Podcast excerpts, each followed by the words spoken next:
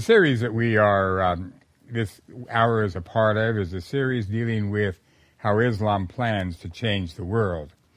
We've looked at various ways that they desire to do that, three major prongs in their strategy, that being uh, of, of uh, dawah, uh, missions, as you might call it, jihad, holy war, the building of mosques, but also they we they have other ways that they are effectively attempting to influence, particularly the Western world, uh, to yield to Islam. And therefore, today we're going to be talking primarily about uh, intimidation and persecution as ways that they have been successful in some areas of the Western world. I believe that we are in a very important battle with Islam today. James R. Woolsey, who was the former director of the Central Intelligence Agency, adopted the formulation of Eliot Cohen, distinguished professor John Hopkins School for International Advanced Studies. Cohen said that we are now in World War IV. He said World War I and World War II were those in Europe. World War III was the Cold War, but he said now we are involved in World War IV. And he says World War IV, basically the Western world has three enemies. They are one, the Islamic Shia, which includes the Iranian Shiite clerics and the Hezbollah, and I might say part of what's happening in Gaza today too. Two, the um, uh, Ba'athist parties of Iraq and Syria, whom he calls fascists. And three, the Islamist Sunnis, which includes the Wahhabi movement. The third group emerged in the war in 1994. These battles with these forces are, are very, very uh, dominant today, and we have to recognize that, that these battles are alive today. And I feel that the, the battle is not only in active warfare like we see in Lebanon or we saw in the past in Lebanon, like we see even today in Gaza, but is also a very subtle type of an attack on the Western world. And much of this has to do with both um, persecution and intimidation, and you might even want to say terrorism. A good friend of mine, uh, his name is Dr. Bruce Jones, uh, wrote a fascinating paper one time, and he tried to define the tactics of of Islam, and he listed three different major tactics that they're using. One of them is he said that Islam is very effective in accusing people of Islamophobia. We know that the uh, homosexual people uh, like to accuse people that are against them of being homophobic, and they've been very, very successful in putting anybody into a corner that believes that homosexuality is wrong. And of course, we as Christians believe that homosexuality is wrong. Therefore, we are all homophobic. And that, again, is a negative term to try to put us at a disadvantage. While Islamophobia is also a very strong reality today, people are saying Islamophobic is anybody who battles and fights against Islam. I would imagine that the truth would be that in their definition of Islamophobic, that I would be a very strong Islamophobic individual. But you have to understand what the dictionary says that uh, a phobia is. It says a compulsive fear of a specific situation or object. The medical encyclopedia says a phobia is an intense, unrealistic fear which can interfere with the ability to socialize and to go about everyday life that is brought on by ob- object, uh, event, or situation. Now, I don't think that we have an irrational fear of Islam. And I also don't think that it is a fear that, that interferes with our ability to socialize and, and to be a normal human being. But I do feel as if it is a fear of the possibility of world dominance of Islam. And that is totally different than what would be defined in medical terms as a phobia. But many times, people that I have known that have gone against Islam they will immediately come along and say, You are Islamic phobic. You are afraid of that, and it is an unrealistic fear.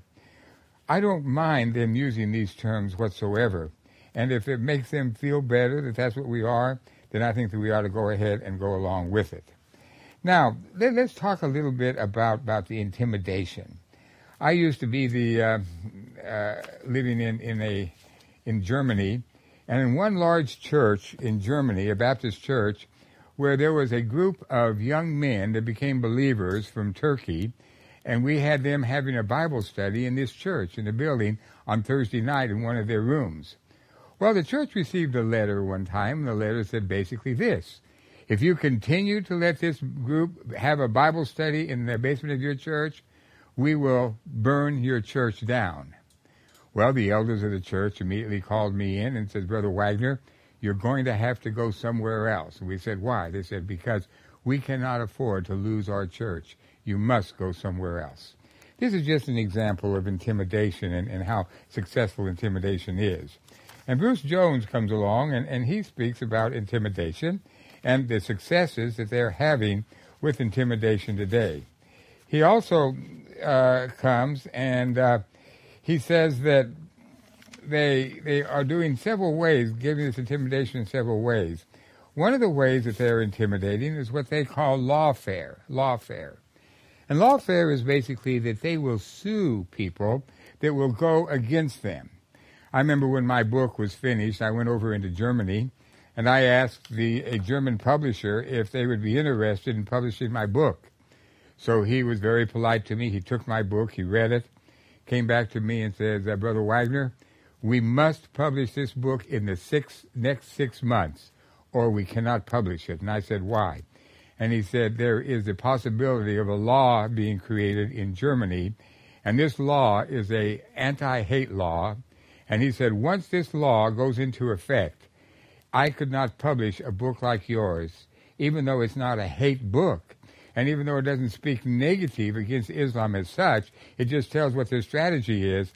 They will sue us, and we will not be able to defend ourselves against it. Well, what basically happened was they did not pass this law. They did pass it up in Sweden, and it was a, a very big problem up in Sweden. There was one Protestant pastor in Sweden that decided to challenge the law. So he uh, decided to speak on homosexuality. And so he put out in the newspaper and advertised that he was going to speak on homosexuality and he was going to say what the Bible says about homosexuality. And the only thing he did is he got up in the pulpit and he said, Now I want to read to you what the Bible has to say about homosexuality. He read the whole Bible about homosexuality, and afterwards they arrested him. They sentenced him to six months in jail. He, he never actually served in jail. It was appealed and appealed and appealed, and they finally let him go. But we're in a situation today where if you say anything negative about Islam, uh, there is a danger of, of people suing you and being being somewhat successful in these suits that they have. Uh, now there are other ways that they have uh, attempted to intimidate people. And uh, we have several of these here. Another way of intimidation that they have, have used, besides the idea of lawfare, is also the idea of, let me get that here, of, of death threats. Now, we all hear, heard about Salman Rushdie, and we know that when Salman Rushdie uh, put out his book, Satanic Verses, that uh, all over the world they said this man is going to be put to death they continue to use death threats as a very effective means of intimidating people and bringing them in line so that they won't go against what they're saying. One person asked me one time, have I ever been threatened? And I said, yeah, I have been. Uh, I have received death threats, and the death threats have been letters that have come from Saudi Arabia and from other areas in the Middle East, and I've been told that my they know the names of my children and they know um, where my children go to school, and if I don't stop working with Muslim people, that I will uh, uh, be put to death. And all I do is throw those letters in the trash can. I kind of wish I would have kept them because I could actually use them just sometimes and to see show what people have been saying. But death threats really begin to to be a, a real possibility. I have a good friend in Germany. His name is Udo Ulfkotte. And Udo was a reporter for the Salzburger uh, Allgemein, and the Salzburger Allgemein was very simply a the, the number one newspaper in Germany. It's a little bit like in the United States, the New York Times, or uh, I'm sure there's a top newspaper in your particular country, but It is a top newspaper uh, in Germany. And he was a, a reporter, an investigative reporter.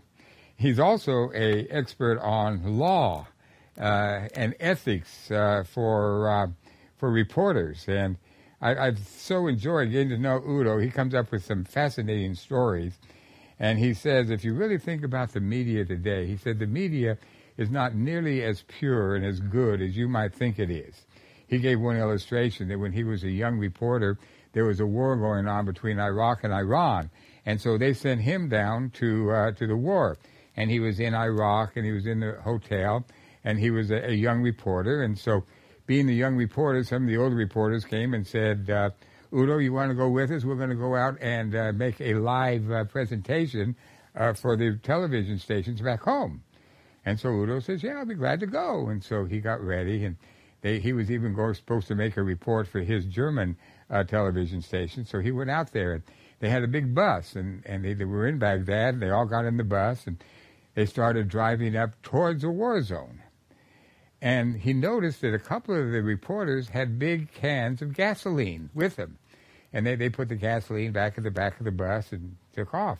And he was wondering why they had the gasoline. Well, maybe, you know, they're, they're going so far away that they might have to have gasoline to get back. So they didn't go too far away. And he said they went to a couple of, uh, a, a truck and a tank uh, that were all burned out that had been there for about four or five months.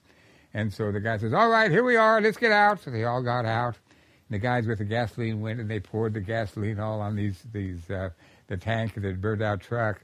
And so uh, one of the guys got a match and threw it in there, and the flames got up. Said, all right, time to go.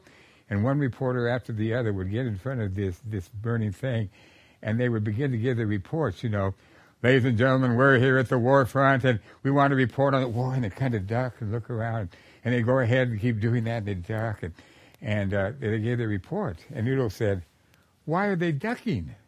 He says, Oh, that's for the machine gun fire, but that's put back in in the studio back home. And so they would, one after the other, would give this report. He says, Okay, Udo, it's your turn. So he says, he got up there and gave the report. He said, he got back to Baghdad. And he called his mother. His mother says, "Oh, Udo, you're still alive. I thought you were dead." He says, "Why?" Says, "I saw your report, and it was burning, and there was tanks, and there was machine gun fire. I thought you were dead." Says, "Mother, I never even got close to the front." He said he had another example one time where he was going down to the war in Congo, and there was a civil war going on, and and uh, so he was down there close to the front, trying to get to the front to make a a, uh, a battle uh, front report, and. Uh, he got a letter, he got a telephone call from his editor. It says, "We want you to go to this particular town because that's where the battle is raging." And he said, "Well, we can't go to that town." He says, "Why not?" He says, "Well, they, they, won't let us go in. They said it's too dangerous." And the the head of the uh, paper says, "What do you mean?" This CNN reporter, and they gave her name, just made a live report from there two hours ago. Oh, really? Well, if she did it, we can do it. So they went ahead and hired a little airplane and they flew into the place and there was about three reporters and they landed and as soon as they landed, a UN soldier from Canada came running out and says, go away, go away, you can't stand, it's too dangerous. And he says, well, this lady and gave her name, says she just gave a live report two, uh, two hours ago from here. He says, her, she hasn't been here for two weeks. And sure enough, it was again not nothing. So he was very concerned about that. But he did write this book in Germany, and it was on the top bestseller list, number one, for a long time, and it was entitled The War Within. And in this, he was talking about the uh, the whole Islamic situation, the success that they had, the tie-in between the the people in in Germany and the 9/11 terrorists, and it was a very informative book, and it was correct, and most people said it was correct. He had it out, and for about two weeks, it was able to be published, and then there was a law case against him, and there was a court order to stop the book from being published and being sold. And it was fought in the courts for a long period of time, and finally, the book was allowed to be republished. He just recently published another book, and uh, we hope that book's going to come out. But he called me up about uh, three months ago and he says, Bill, I've got a problem. I says, what's that? He said, they have put out on the internet now, uh, all over the country of Germany, that there is a $20,000 uh, price on his head and the wife on his wife's head. And if anybody kills either one of them, they can collect twenty thousand dollars. So we've been talking with him, saying what are we going to do, how are we going to work this, and so he's in secret. He has police protection and and other ways, and so so they they they, they do threaten, and they carry out enough of these death threats that uh, that it, it is it is something that you have to take very very seriously. What about a death threat? Now, I think that one problem that we run into in America and in the Christian world is I believe it is a fear of, of Islam. It's a fear of what they can do. It's a fear of, of our lives. It's a fear of the lives of our family. And anybody that's going to ultimately be successful in working in the Islamic world is going to have to be very much aware of the fact that you cannot be dominated by this fear. We have a problem in American missions today, and I think it might be in other missions also, and that is this fear carries over into our strategy. Uh, I know of several mission societies, I'm not going to name them, but I know of one of them in particular, where they have taken a very extreme amount of care to be sure that there is protection for the missionaries. It's even to the point now where people that are supporters of these individuals cannot even write them a letter because it has to go through a certain coded uh, means of, of the email, and and uh, they they are in a situation where where nobody can know that they are Christians, and nobody can know that they are missionaries, and they're actually we call them our missionary CIAs because they're there in secret, and by being there in secret, they they are existing as a businessman or doing some other type of a work, and they don't want anybody to know. For number one, they're fearful that they will be kicked out of the country, and number two, they're fearful for their lives because if everybody knows that they're a Christian. Now, one of the problems we run into is that they're very successful. Nobody knows that they're Christians, and nobody knows that they're there. And so they're there, but because they're there and because they've been intimidated into silence, they're not really doing anything. They're, they're, they're present, but they're not doing anything. I remember one time I went to a good friend of mine in Jordan. This lady was a missionary, and she'd been my secretary. And I went to Jordan, and she invited me over for lunch and said, "Oh, Bill, will you please come?" And by the way, we have this other missionary couple from and the missionary society that I knew very well, and said uh, they uh, they're going to be with us too. So I said, "Fine." So we went there for supper, and I asked this fella, what do you do? He said, well, I'm a businessman. Oh, what type of business do you do? I do this, I do that, and I do this. And, oh, well, that's good. You ever go to church? No, I don't have time to go to church. And he was telling me all of these things. Finally, after about three hours, I said, I know who you are. I know you're a missionary. I know who pays your salary. I know everything about you. He says, I thought you knew, but I couldn't tell you. I have to keep secret. I was also in Beirut one time, and I was speaking at the Baptist Seminary and there were some missionaries from, from our society, basically, and I invited them to come and, and to be with me when I spoke at the uh, graduation of the seminary. And they said to me, well, Brother Wagner, I'm sorry, but we can't come. I said, why not? We're not allowed to go to the seminary. Because if we go to the seminary, some people might know then that we are Christians. And so I thought it was very fascinating that to a very large degree, that, that these people have been intimidated into the point of silence. I also had a an acquaintance, and he was a a, a, Muslim fellow that became a Christian. In fact, he was one of these three that about oh ten years ago everybody was praying for. They were in prison in Egypt because of their Christianity. And after he got out, I had a long talk with him, and I've been in contact with him ever since. And and he told me some things, and uh, he he said uh, he said Bill he says this whole fear attitude that you have of the West he says it's really out of proportion. And uh, I said, well, do you think that these people are in danger? These missionaries that go. He says, I'll tell you something. This man, by the way, knew an awful lot. He said, your missionaries many times go and they feel as if nobody knows who they are. Nobody is aware that they're there. Nobody knows of their connections with with Christian uh, the Christian church or Christian missionaries. He said, "You Americans are very very foolish. our intelligence agencies are much smarter than you think they are. They know who you are. They know what you're doing. They know everything about you. And as long as they can keep you from doing anything, then they're very happy. And he says many times they just say, leave them alone. They're not doing anything. Let them continue. But death threats are very, very, very real. What do you do when you get a death threat? Well, I think you just have to say, okay, that's the way it is. That's life. Um, if they're going to kill me, I'm not going to die 10 seconds sooner than the Lord wants me to die. And if I have the opportunity of dying, I'm glad to do it. A good friend of mine, Dr. Joseph Ton, who was this martyr who who lived his Christian life in Romania and just just really lived for the Lord and, and stood up against the government, came and wanted to write his PhD degree uh, dissertation at the Evangelical Theological Faculty in Belgium. And so he and another friend of mine, Dr. Phil Roberts from Midwestern uh, Theological Seminary, was his uh, was his mentor. And we've talked to Dr. Ton. We said, Dr. Ton, what what do you want to write your dissertation on? He says, I want to write my dissertation on martyrdom. He said, Do you realize there is no Christian theology, Protestant Christian theology of martyrdom? He said, There's a Catholic theology of martyrdom, but there is no Protestant theology of martyrdom. So he wrote his whole paper on, on martyrdom. And uh, it was a fascinating paper.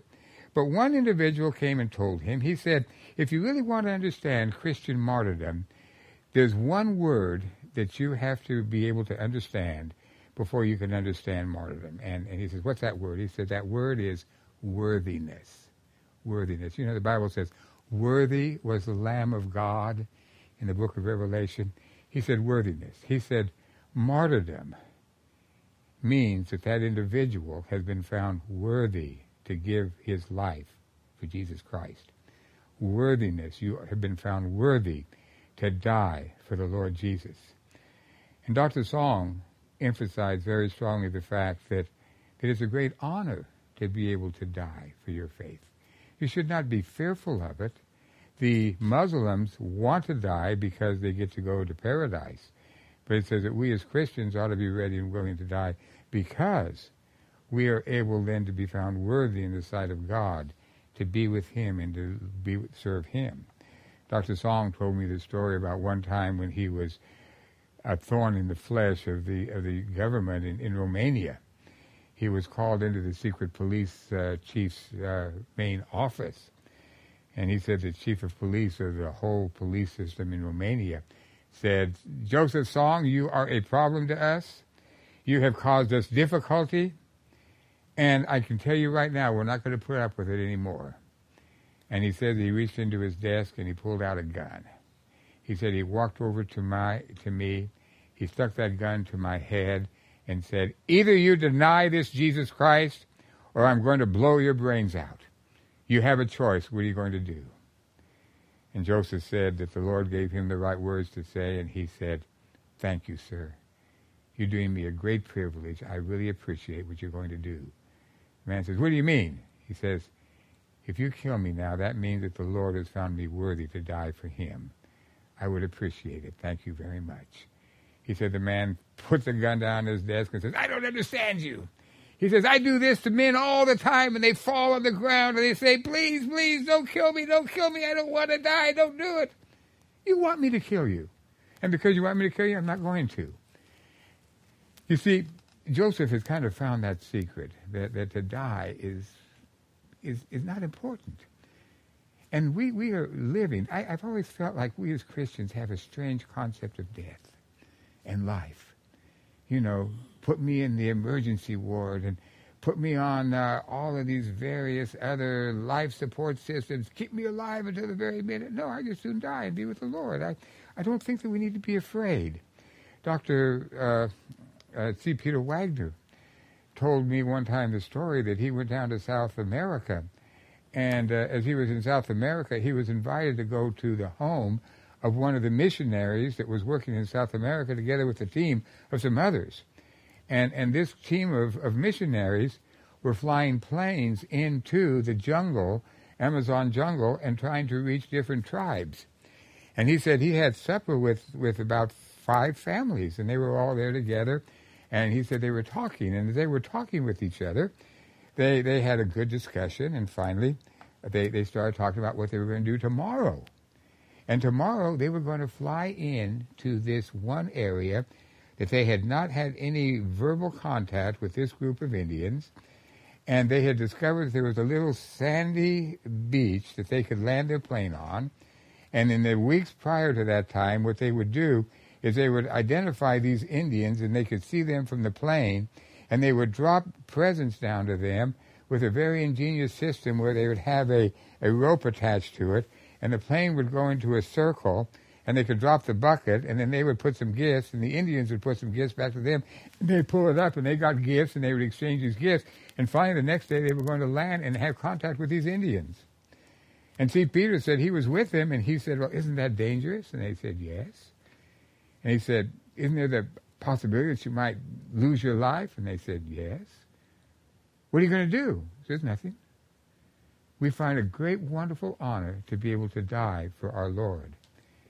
And C. Peter said at that time he began to realize that probably martyrdom is one of the gifts of the Holy Spirit. He says he's never seen people before in his entire life so ready to die. Well, you know the rest of the story, of course, that they did take off that next day. They did land on the sandbar. And three days later, the army from that country had to go in and recover the bodies because all of them were killed. But C. Peter Wagner said, I've never seen in my life before people ready to die. Now, there are death threats. And these death threats come in all the time from, from the Muslims. And they say, we will kill you if you do this. I think that we as Christians ought to turn this thing the other way and say, hey, fine. If you feel like that's what you want to do, you want to kill us in that way, I would be more than glad to, to accommodate. What do you want me to do? But it, there is really more of an intimidation than it is actually taking place. Well, what about persecution? Persecution. Intimidation and persecution go hand in hand. Imitation is the threat of violence, while persecution is that that threat is finalized. Uh, one man, uh, his name is David Barrett, who wrote the World Christian Encyclopedia, has uh, a lot of statistics on martyrdom. I'm not entirely sure that all of these statistics are correct. Uh, I've had some discussions with, with David, and David says, if you can prove they're wrong, then you prove me wrong. And if you can prove them wrong, he'll change them. I remember one time he mentioned in one of the countries, I think it was Lebanon, that he said 89% of all the people in Lebanon were, were criminals. And I said, David, how can you say that 89% of the people are criminals? He said, well, they're killing each other. Isn't that a good definition of criminals? He says, well, that's a civil war. But so he changed it. He changed it. But he puts all these statistics out as well as he can and willing to change them. But he comes along and he says uh, the numbers are staggering of the people that have died for the Christian faith. He said from AD 33 until AD 2000, approximately 69,420,000 men, women, and children have been killed because they're Christians. If you think about that, that is a staggering number. 20, oh, 69 million people. Of that total number, 9,000, no, excuse me, 9,101 have been martyred by Muslims. Some of the worst situations of mass martyrdom in recent history were Idi Amin's uh, Uganda massacre, the Sudan Holocaust from 1963 to present, the Rwanda genocide of 1994, the killing of the Armenians in Turkey uh, at the turn of the century. And his statement is that today, approximately 160,000 Christians are killed every year because of their belief. So when there is this threat of, of being murdered or being killed, I think we need to take it seriously. But at the same time, we have to realize that, that in this spiritual battle that we have going on between Satan and God, between Islam and Christianity, there is going to be many, many casualties, and we have to just accept that as a fact. Now, I've tried to understand persecution, and I had four different levels of persecution that I've experienced in going around the world. The first level of persecution is intimidation that includes threats that lead to social disenfranchisement of the uh, of the victims. In many of the countries of the Middle East and in many other countries, in an increasingly large number of countries, there is beginning to be this intimidation. There's beginning to be this fact that if you cause any problems for Islam or if you are strong in your Christianity, there will be some results that are going to take place in your life. Uh, I remember once when I was down in South Africa, I had the opportunity of being on a on a radio station to present my book, and so I presented my book on the radio station. One of the largest Christian radio stations uh, in South Africa called me and said, "Can you also give us a interview?" And I said, "Yes." So I went to this rather large Christian radio station to give an interview. And the lady was very kind to me, and she said, "Now, uh, Brother Wagner, you have to realize that uh, the Muslims listen to our radio station, and you have to realize that we've got to be very careful in what we say." And I said, "Well, that's all right." I said, "The Muslims aren't too unhappy with my book. They they're kind of glad to find out what they're doing and the successes they have, and so so by and large, the Muslims are not unhappy with my book." And she says, "Well, that's all right. We just have to be very careful." And so we started the interview, and it was one of these interviews where they could stop and stop because they were going to edit it and put it on. And so she said, Now, why did you write your book? And I said, Well, I wrote my book so I could study six different groups. I could study the Southern Baptists, the Assemblies of God, the Jehovah Witnesses, uh, the uh, Mormons, the Muslims, and uh, Islam. And she said, No, no, no, no. You can't say Islam. I said, I can't say Islam. No, you can't say Islam you have to say Eastern religions. And I said, well, can I say Muslims? No, you can't say Muslims. You have to say adherence to Eastern religions. And I said, but just a second, I didn't write about Eastern religions. You can't use the word Islam and you can't use the word Muslim because if they do, we will possibly be bombed. You can't use it. So I said, okay. So I went ahead and I said, the Eastern religions have a three pronged strategy. and so everything that I said was the Eastern religions. I could not even use the word on a Christian radio station, Islam and Muslim, talking about their ability for intimidation and also persecution. And they have ways of being able to lead to social disenfranchisement. I uh, uh, went home last week to my little church that I'm pastor of, and uh, one of my ladies called me up and said, Brother Wagner, I lost my job. And the company she was working with downsized and she lost her job. And, and this has been really a, a, catastrophic thing for all of us in the church because she's a faithful worker. I thought, gee, she's lost her job. And I thought to myself, how many Christians around the world today have lost their job and many other things just because they're Christians? And it's happening all the time. I was in Indonesia one time, and we met at a church where it was just kind of outside with a, a little lean-to, and, and we were meeting, and one man came up on his bicycle, and the pastor said, oh, this is a pastor from our na- next church. We're glad that you're here. And then he said, the reason why he's here is because his church was burned down last week, and he has to come over to our church. Again, there is a persecution and it, it does include threats. And these people are living under these threats on a day by day basis. Number two, persecution that leads to material loss or limited possibility uh, for social advancement. Again, in my running around in the various parts of the world, I find this level of persecution happening often. Probably one of the more intense areas of persecution on this level number one and level number two and maybe even level number three is taking place in southern Egypt. In Egypt, you had about 8% of the population were Coptic Christians.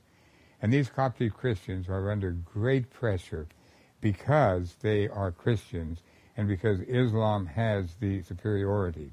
I was there one time and, and a man came and about three months before that time he had a drugstore his drugstore was the most successful drugstore in that town. Well, why? Because he was a good businessman. He was honest. He did the right thing.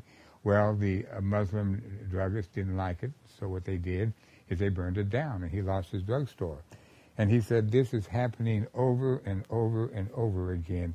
We are losing uh, our businesses. We're losing our ways of being able to make any type of a, uh, uh, uh a way of life. It's happening all the time. Uh, so there, there is limited social advancement. And if you're a Christian in many of these societies, you better forget the idea of ever being successful in society because if the majority are Muslim, they will not allow you to be successful.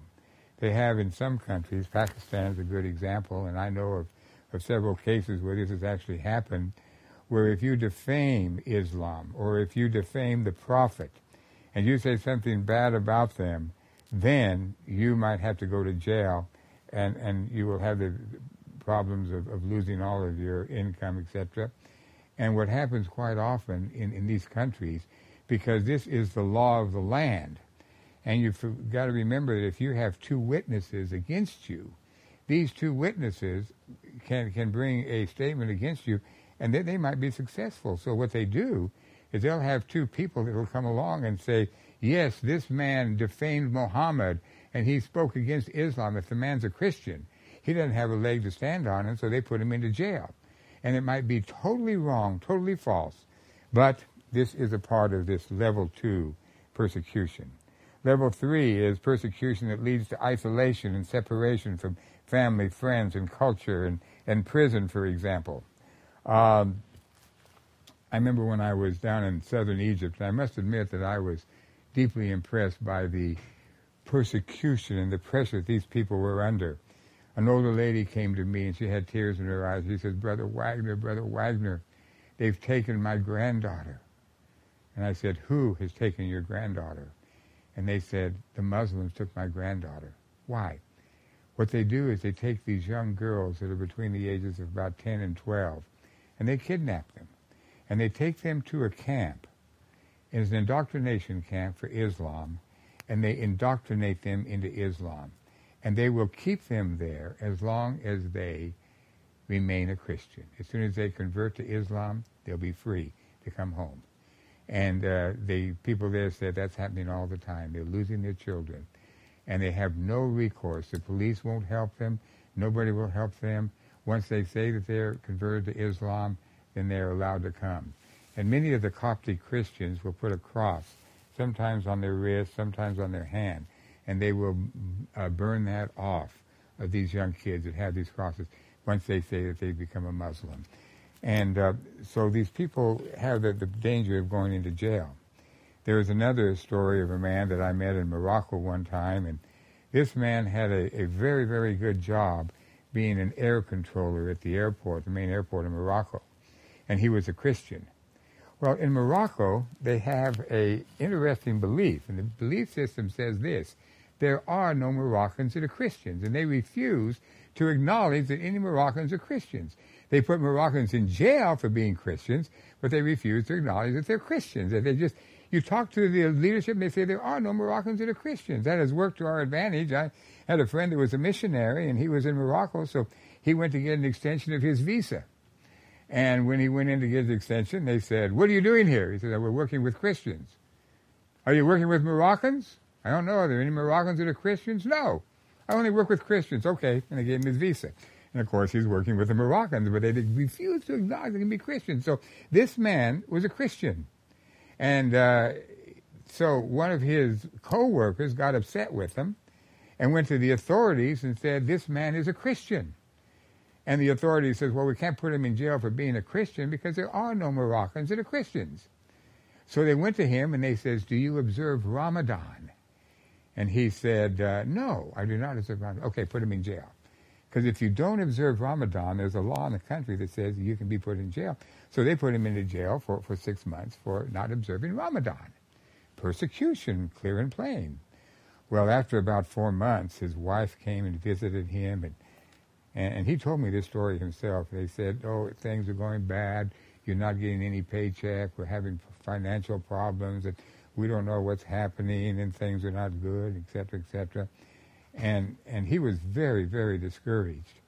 He was one of the few people in this prison who could read English because most of them were just street uh, thieves And so he was in the prison, and right after his wife left him, he went out and he was walking in the in the courtyard of the prison, and he saw a piece of a newspaper come flying in, and he went over and he picked it up, and it was an English newspaper, and again he was one of the few that could read English, and he looked at it, and on the corner, still complete, was a article, and the article dealt with the devotion of the day. And the devotion of the day was that part of Romans that said, For I am persuaded that neither death nor life, nor angels, nor principalities, nor any other power can separate us from the love of Jesus Christ. And he says, I fell on my knees and I said, Thank you, Lord, thank you, Lord. And what happened was, very soon thereafter, missionaries found out about the plight of the wife. They went and started giving him help, and the family was in good shape. And then as soon as he got out, his director said you were put in jail incorrectly, gave him his back salary, and even gave him a promotion. So there is this, this persecution that leads to isolationism, separation from family, friends, cult, and prison. The fourth level is persecution that leads to death and physical in- injury. Uh, we all know about Van Gogh that was killed because of the movie that he put out about women in Islam. And again, the number of people that are put to death is staggering today, and we really don't don't have the time to go into it and to look at that. Well, there's all kinds of ways. I, I know of people that have had burned out businesses, children that were denied entrance into better schools, the uh, unavailability of government-sponsored housing, inability to gain both an exit or reentry visa, transcripts not allowed to be sent outside of the country, and lack of promotion on the job. I had one young student that wanted to go into a doctoral work, and he was from one of the uh, countries of the Middle East, and they refused to give him any documentation that said what he had studied, and the reason being was because he was a Christian. well, we we have uh, some other ways that uh, they have a, a, much less way of intimidation. And uh, one man, as I said, this man Bruce Jones, gave several examples, and I, I want to use his examples of ways that they are trying what they call stealth jihad, going underneath the radar, trying to bring pressure on the society that they are in to have us accept Islam. And so this uh, man, Bruce Jones, has put together several ways, and I might just go ahead and give you to. I thought they were kind of interesting, particularly the names that he has for these. First one he has is the three little pigs. According to Quran, pigs are unclean. And when Muhammad wanted to show disdain for the Jews, he told stories of incidents when God turned Jews into pigs and apes, and when the uh, rhetoric is heard about Jews and rage about them. It's, the pigs are the dirtiest animals of all. Well, the Muslims have certain ideologies about pigs, but what they're doing now is they're trying to say within the Western world, now, Western world, you have to accommodate our concept of pigs.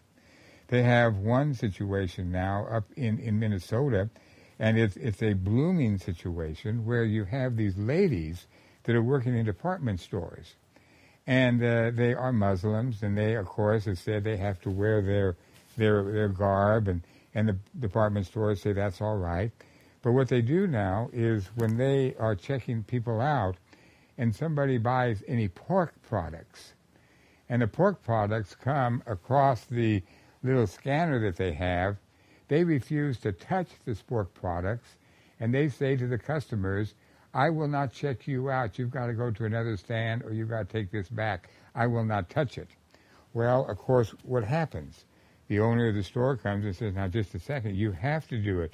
These are our customers. These are a product. And they say, no, we're not going to. Well, it's become a, a pretty large battle right now because they, they just refuse to do it. And they say, if you don't, if you make me do it, you're guilty of religious persecution. And so we're going to wait and see how this battle comes up. It's no longer today uh, possible in Holland to have a uh, living uh, farm experience in the schools like they used to do because many of the Muslim children in the classrooms are afraid there might be pigs out on the farm, and they say they have to stop this particular practice. Uh, there are some riots that have taken place in various prisons uh, in Europe and the United States when a prisoner was accidentally served a ham sandwich. Uh, in many parts of Germany today, they ban the, the promotion of piggy banks. They used to have piggy banks, and they called them Schweinbank in, in Germany. You can't do those today because it offends the Muslims, and they want to do away with the piggy bank. Uh, in Turkey, government-owned TV stations bar the popular Winnie the Pooh from the air because it has Piglet as one of its main heroes. In England, a borough council received a complaint from a Muslim employee that banned all pictures and knickknacks of novelty pigs.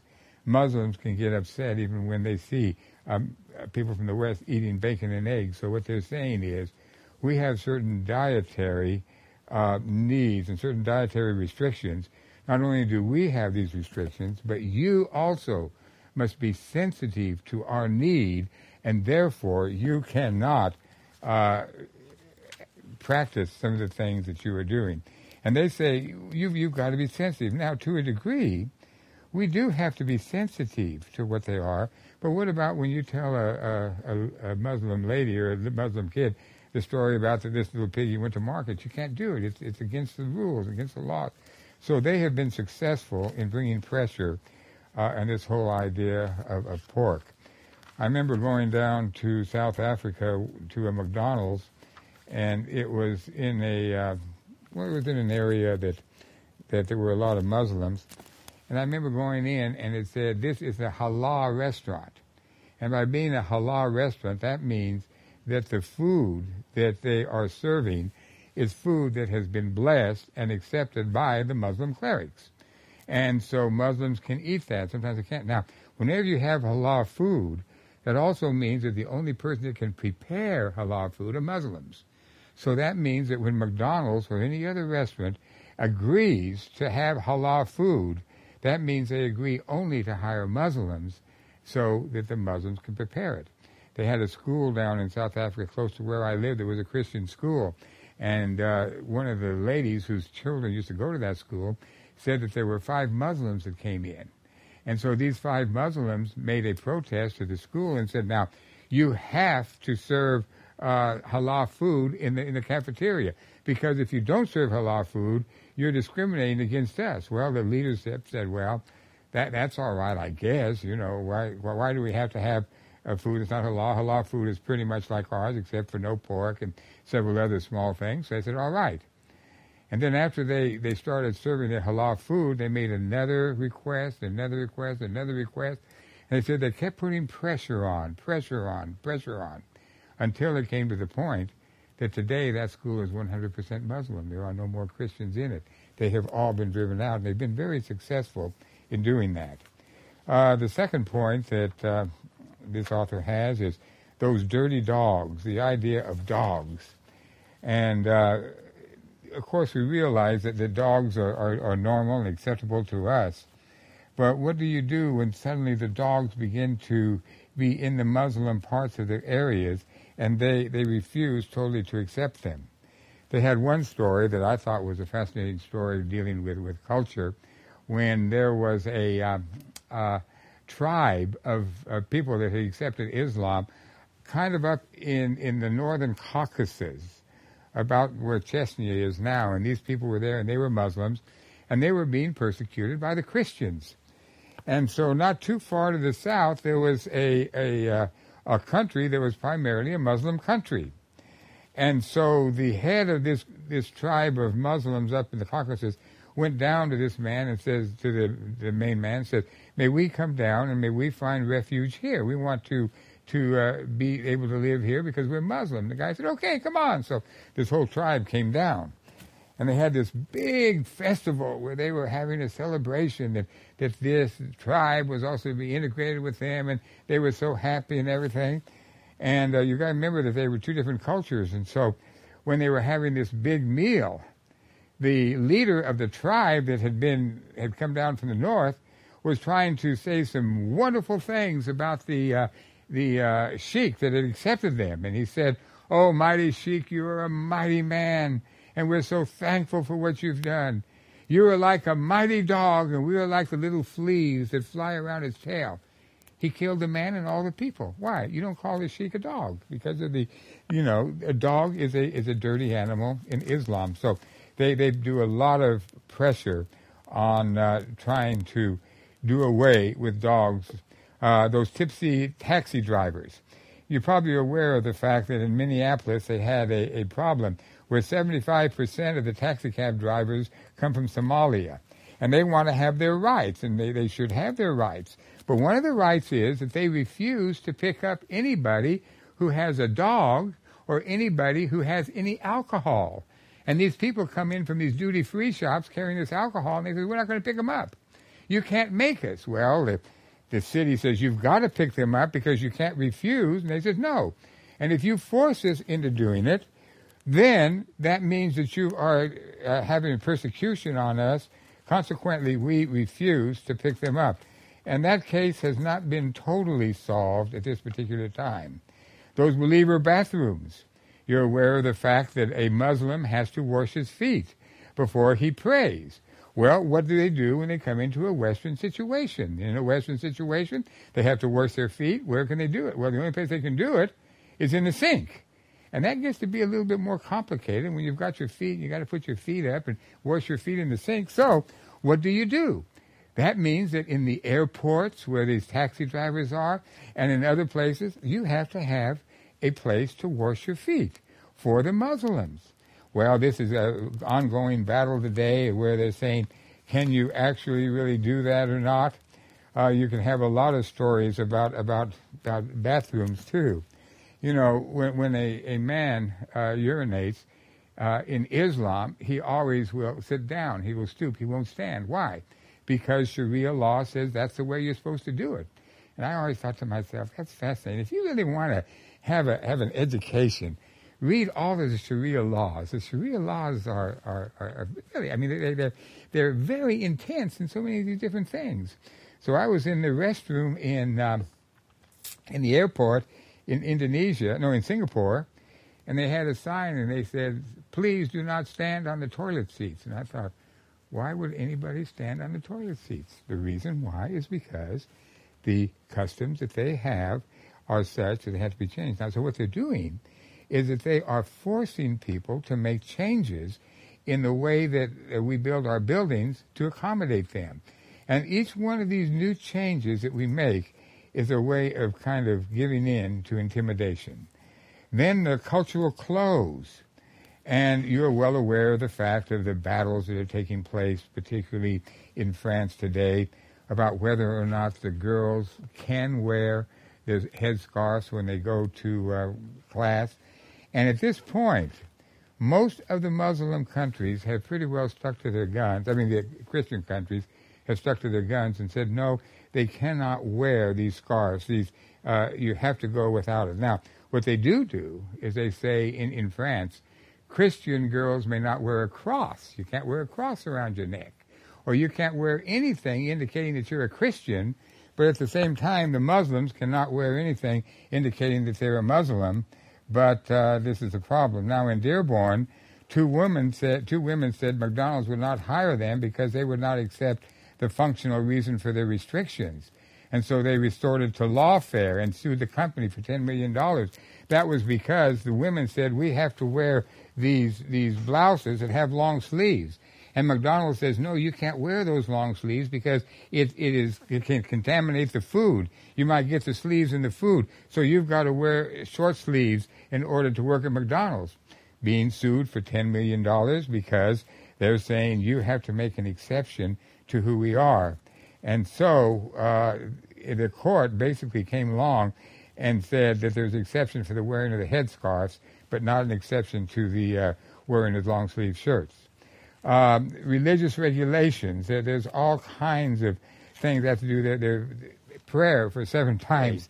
What do you do when, when they have to pray and when they have a job? So what they're saying in many of their companies today, you have to allow us to take our break five times a day, or not five times, about three times a day, during the prayer time. And even though that disrupts the, the working of the company, you have to do it. The very last one, and I'm going to spend just a couple of minutes on this one, is the uh, airborne Arabs. I'll tell you what I'm going to do. I'm going to wait till the next time. This is a fascinating story that we have dealing with the problem of lawfare today and persecution. So, thank you very much, and may God richly bless you.